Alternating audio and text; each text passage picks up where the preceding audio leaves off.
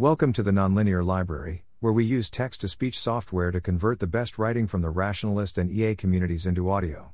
This is Tiny Stories, Small Language Models That Still Speak Coherent English, published by Ulisse Mini on May 28, 2023 on Less Wrong. Abstract Language models, LMs, are powerful tools for natural language processing, but they often struggle to produce coherent and fluent text when they are small. Models with around 125M parameters such as GPT Neo, small, or GPT 2, small, can rarely generate coherent and consistent English text beyond a few words even after extensive training. This raises the question of whether the emergence of the ability to produce coherent English text only occurs at larger scales, with hundreds of millions of parameters or more, and complex architectures, with many layers of global attention. In this work, we introduce Tiny Stories, a synthetic dataset of short stories that only contain words that a typical 3 to 4 year olds usually understand, generated by GPT 3.5 and GPT 4.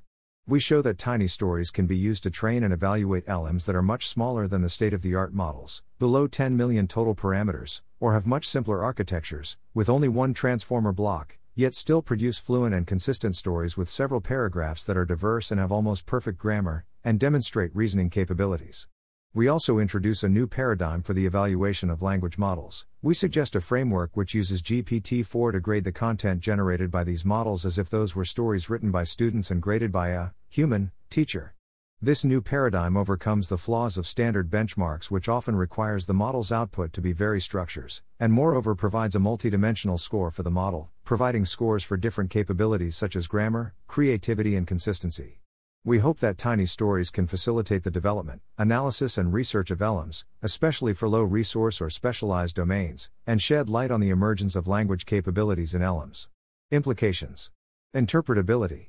One part that isn't mentioned in the abstract but is interesting. We show that the trained SLMs appear to be substantially more interpretable than larger ones.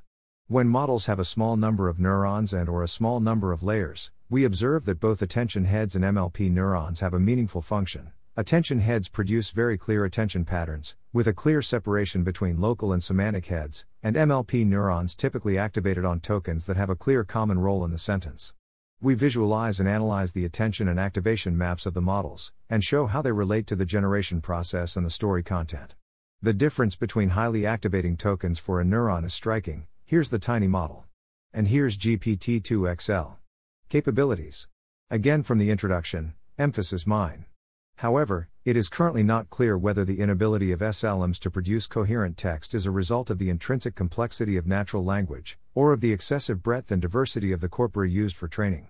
When we train a model on Wikipedia, for example, we are not only teaching it how to speak English, but also how to encode and retrieve an immense amount of facts and concepts from various domains and disciplines. Could it be that SLMs are overwhelmed by the amount and variety of information they have to process and store, and that this hinders their ability to learn the core mechanisms and principles of language?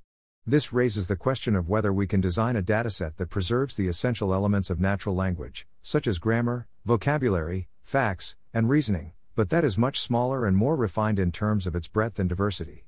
If this is true, there could be ways to drastically cut LLM training costs while maintaining, or increasing, the capabilities of the final model. This could be related to dataset quality. QLoRA found, among other things, that a high quality dataset of 9,000 examples, Open Assistant, beat a 1M dataset of lower quality. Thanks for listening. To help us out with the Nonlinear Library or to learn more, please visit nonlinear.org.